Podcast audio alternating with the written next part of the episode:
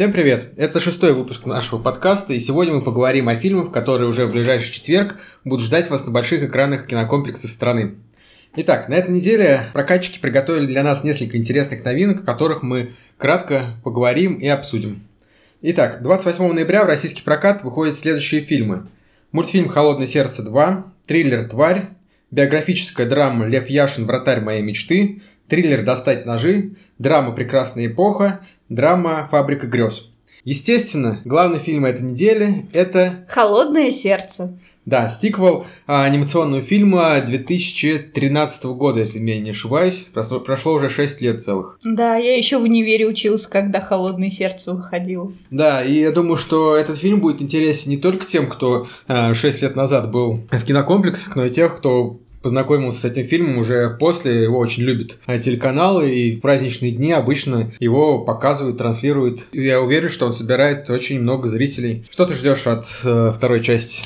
Во-первых, я, наверное, жду больше взаимодействия Эльзы с Анной, потому что их сестринская линия очень прикольная, на мой взгляд. И, естественно, как э, не любитель всяких мюзиклов, я жду поменьше песен, но, к сожалению, это, наверное... Маловероятно? Да, маловероятно. Ну, собственно, это и стоит то, что это мюзикл. По мне, мне кажется, в первой части песен не так много было. Не, ну как? Не, ну они были, они но... были, тем более этот Let It Go. Let It Go? Да, Let, Let It Go. go. Оскар получил за лучший оригинальный оригинальную песню. Нет, я ничего не говорю.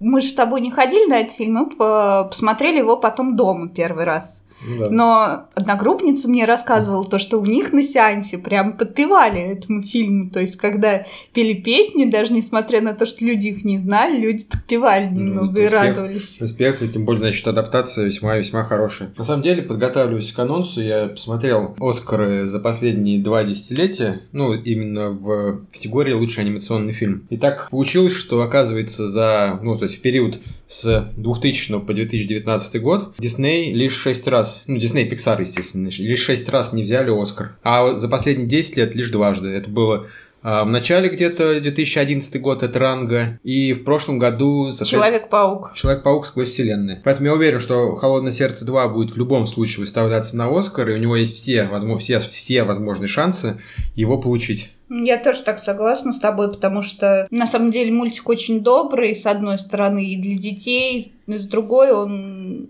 достаточно взрослый и интересный. Ну, это на самом деле отличительная черта, мне кажется, всех фильмов, ну, анимационных фильмов Disney и Pixar – или Pixar Disney, мне кажется, они просто год от года меняются, чья студия главнее, хотя они, в принципе, находятся под единым управлением. Первые зрители, которые там выставили оценки на Rotten Tomatoes, утверждают, что есть такой показатель свежести в кино, ну, для холодного сердца он составляет 85%. То есть это достаточно высокие рейтинги, и даже первые русскоязычные зрители на том же кинопоиске уже начали публиковать рецензии весьма-весьма положительные. То есть я уверен, что в ближайший четверг, то есть уже вот завтра буквально-таки 28 числа, мы получим настоящее удовольствие. Я уверена в этом, но меня, знаешь, что смущает вот в этом фильме? Конкретно в этом, то, что в США очень лоббируют то, что принцесса Эльза должна стать лесбиянкой. Да я думаю, это на самом деле разговор в пользу бедных. То есть это никогда не будет, это такие забросы для СМИ, чтобы побольше бурлений было в различных публикациях и так далее, и споров. Я не думаю, что они будут это вводить. Опять же, показывая некое, в некотором продолжительном периоде, показывать, что все вот эти вот феминистские фильмы, вот эти вот, где особо сильный уклон идет на а, бисексуальность там или гомосексуальные отношения, все они они так или иначе они проваливаются в прокате. То есть, несмотря на то, что общество якобы это все поддерживает, на самом деле зритель голосует рублем против подобных сюжетов и историй на большом кино. То есть все больше предпочитают, так сказать, классику и какие-то таксальные даже, наверное, отношения. Ну что, поговорим о следующем фильме. Да. Это российская картина «Тварь» э, режиссера Ольги Городецкой, в которой снимается Елена Лядова и Владимир Довиченко. По сюжету Игорь готов на все ради счастья Полины. И чтобы восполнить утрату сына, супруги решаются на усыновление. Но вместо обычного мальчика из приюта в их семью попадает не просто трудный ребенок. Я посмотрел, на самом деле, трейлер, посмотрел про Ольгу Городецкую. На самом деле, у нее не так много работ. Там была короткометражка какая-то, ну, достаточно высоким высокими, кстати, оценками. И трейлер мне показался, кстати, весьма интересным. То есть в нем я увидел драму, наверное, на уровне фильма «Жить». Был такой фильм, я не помню какого года. Блин, забыл, кто его режиссер. Такая смесь э, семейной драмы, тяжелой достаточно, с фильмам ужасов. Мне кажется, у российских режиссеров на самом деле есть все перспективы э, именно на этом поприще, потому что фильмы ужасов, во-первых, они малобюджетные все в основном. Как э, в свое время паранормальное явление задала тенденцию, то что на 5 миллионов можно снять фильм, собравший почти миллиард. Так, собственно, с того самого периода различные фильмы ужасов такого низкопробного, скажем, качества, но пугающие зрителей, выходят с завидной регулярностью. Почему бы, собственно, русским режиссерам не попробовать себя на этом поприще? Тем более, как бы декораций у нас вон за окном полно. Ну, не знаю, посмотрим на первые оценки и решим вообще, стоит ли этот фильм просмотра. Ну, Нет, если думаю, и что он- будем Я думаю, что он смотреть, стоит, но я не буду смотреть. Да. Я не люблю вот эти ужасы, там вот, где кровяки по, всяк, по всем стенам, какие-то повороты головы на 180 градусов, вот это вот все, короче, с Фу. маленькими детьми. Фу. Я не очень люблю эту всю тему, как и ужас в целом. Ну вот, а следующий фильм вполне можно посмотреть даже в кинотеатре. Это Лев Яшин «Вра- «Вратарь моей мечты». Если честно, вот эти фильмы про подвиги футболистов, хоккеистов уже Баскетболистов. немного... Баскетболистов. Про футболистов, кстати, снимал Данил Козловский. А, да, Ты забыл про это. Гениальнейший фильм. какой я забыл сам, как называется. кстати. Я тоже. Ну, я помню то, что он выходил, по-моему, то ли прошлой весной, то Ну ли да, этой не так, весной. да, не так да. Давно. В целом, это все понятно. Льва Яшина знает практически все, да, и, ну, по крайней мере, в нашей стране точно, да и во всем мире он достаточно популярен. Но, опять, вот это клише воспевать советские подвиги. Мы уже давно другая страна в целом. Ну, так-то да, но другая сторона, но опять же о людях, которые сделали ее, не ее, а сделали советский, российский спорт. Российский спорт, тем не менее, все-таки является преемником советского, и Лев Яшин. Не так долго он прожил в современной России, насколько мне память не изменяет, умер он в 90-м году, поэтому именно этот вратарь останется, мне кажется, таким символом эпохи, символом э, успехов советского футбола, когда наши спортсмены ставали, ну, становились не только там чемпионами Европы, но чемпионами мира, если мне не изменяет память. Я, честно говоря, не спортсмен, поэтому могу ошибаться, но, насколько я помню, такие результаты наши ребята показывали. К тому же не стоит забывать, что, допустим, о том же Льве Яшине, его именем названы отдельные улицы, есть памятники э, его, но о нем не был снят еще ни один фильм. В этом, собственно, интерес, я думаю, что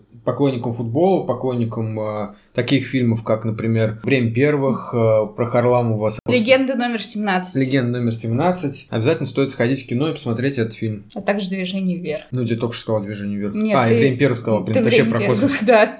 Ну, вот видите, я все перепутал, поэтому извините уж меня. Да, я, я имел в виду как раз-таки «Движение вверх», но почему-то мне вспомнился фильм о наших Ну, космонавтах. смысл один Ну, в принципе, и тот да, же. смысл похожий, то, что мы воспеваем героев прошлой эпохи. Видимо, похвастаться современности у нас нечем. Ну, или, по крайней мере, пока нет таких ярких людей, способных побудить сценаристов к съемкам. Ну, опять же, смотри, почему бы не снять фильм, как наши про последний чемпионат мира? Они недостаточно же высоко Ну, поднялись. высоко, да. Или как э, Россия-Голландия матч показать, который Ну, был в в принципе, 2007 да, да.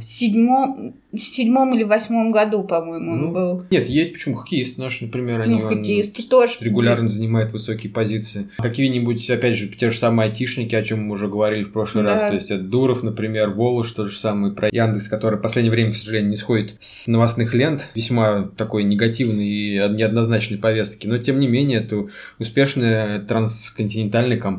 Но опять же, просто есть эм, способ показать от- то, что... Ну, что есть, Ну да. да, что есть у нас даже современные герои, которые могут... Стать примером Да. для подрастающего поколения Да. в том числе. Давай тогда поговорим о следующем фильме.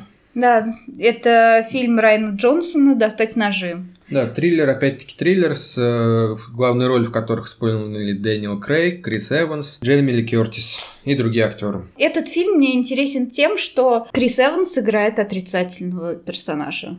После я его я думаю, «Капитана будет очень Америки». сложно да, отойти от амплуа Капитана Америки, поэтому этот фильм такой реальный шанс для него э, показать мне себя немножко с другой стороны. Ну, вот именно этим фильм и интересен. Не, ну все-таки еще, мне кажется, Дэниел Крейг, его сейчас немножко он такой в подвешенном состоянии в связи с ситуацией с Бондианой, то есть будет ли дальше, или вот это будет последний его фильм. Ну, он уже сказал, что это точно последний Ну, фильм. знаешь, прошлый тоже был точно последний. Ну, извини меня, тот был 24-й фильм Бондианы, а это 25-й. Типа и как бы красивое да? число, Четвер- чет- да. чет- четверть сотки, да? Да, Типа, и всё, да, и- Юбилей. Ну, вполне может быть. Но, опять же, у Крейга со всей вот этой ситуацией с Бондианой как-то карьера-то притормозилась. Если он до Бондиана, мне кажется, снимался он достаточно во многих фильмах, ну и в течение первых фильмов Бондиан. Да. То есть там Лара Крофт, считаю, снимался. Он снимался в этом а, Девушка с татуировкой дракона, какие-то еще были фильмы такие. Ну, не главную роль он там ну, в. «Золотом компасе» он играл. В «Золотом компасе», да. То есть у него были определенные роли. То вот э, именно ситуация с последним фильмом, э, точнее, не с последним, а как он был «Спектр», соответственно, Мгм. и вот э, финальной части его именно Бондианы, как-то он пропал с Ну, экрана. опять же, смотри, он истинный англичанин. Им не нужно много денег, в отличие от тех, кто родился там, я не знаю, в Голливуде или еще э, где-то. Они за этим не гонятся. То есть э, взять пример того же Рэдклиффа, который заработал на Патериане и сказал то, что я больше никогда не буду сниматься в блокбастерах, и снимается в достаточно таких серьезных фильмах. Может, Крейг Ар- тоже ищет. Да. проектах. Может, Ну, Крейг почему тоже бы нет, в ищет принципе, такие. да, если у тебя есть свое, там, свое жилье, грубо говоря, тебя все налажено уже, быт и прочее, прочее, то зачем тебе рваться за колоссальными гонорарами в сомнительных проектах? Ну, посмотрим, в любом случае надо будет посмотреть, возможно, опять же, в домашних условиях, не обязательно, думаю, идти в кинотеатр. Собственно, у нас осталось еще два фильма, которых хочется сказать максимально кратко, потому что это далеко не блокбастеры и далеко не фильмы, скажем так, категории А. То есть это, соответственно, драма «Прекрасная эпоха» и драма «Фабрика грез». Если честно, то ни одного актера, ну, одного актера из двух фильмов я знаю, только по его жене, а остальных, собственно, нет. У тебя есть что сказать по этим фильмам? Да ну сказать особо нечего. Я думаю, поклонники французского кино обязательно оценят э, прекрасную эпоху, потому что именно эта страна э, производила этот фильм. А э, поклонники немецких фильмов, соответственно, высоко оценят фабрику грез. Опять же, здесь такие слезливые истории, судя по описанию сюжета. То есть, например, при- э, фильм «Прекрасной эпохи» рассказывает о том, что существует некая компания, которая предоставляет услуги по перемещению в пространстве и во времени. Э, На этом построено э, развертывание некой семейной драмы главного героя. В принципе, такой фильм, который подойдет для любого зрителя. «Фабрика грез» рассказывает, опять же, какую-то семейную историю, э, семейную драму. То есть, э, опять же, если у вас есть девушка, то этот фильм будет оптимальный для, допустим, для свидания. Ну что, мы, наши рекомендации это «Холодное сердце 2» на этой неделе, Да. «Лев Яшин» и «Достать ножи». Если вы поклонники ужасов, то я думаю, что вы по достоинству оцените фильм «Тварь». Тем более, что подобные проекты от молодых режиссеров обычно получаются весьма интересными и получают высокие зрительские оценки. Ну а что, завтра мы поговорим уже о «Холодном сердце». Ну, или завтра, или послезавтра. Посмотрим, во сколько закончится сеанс, и сколько у нас хватит сил с тобой. Хорошо. Всего доброго. Всего доброго, спасибо всем за внимание. Пока-пока. Пока.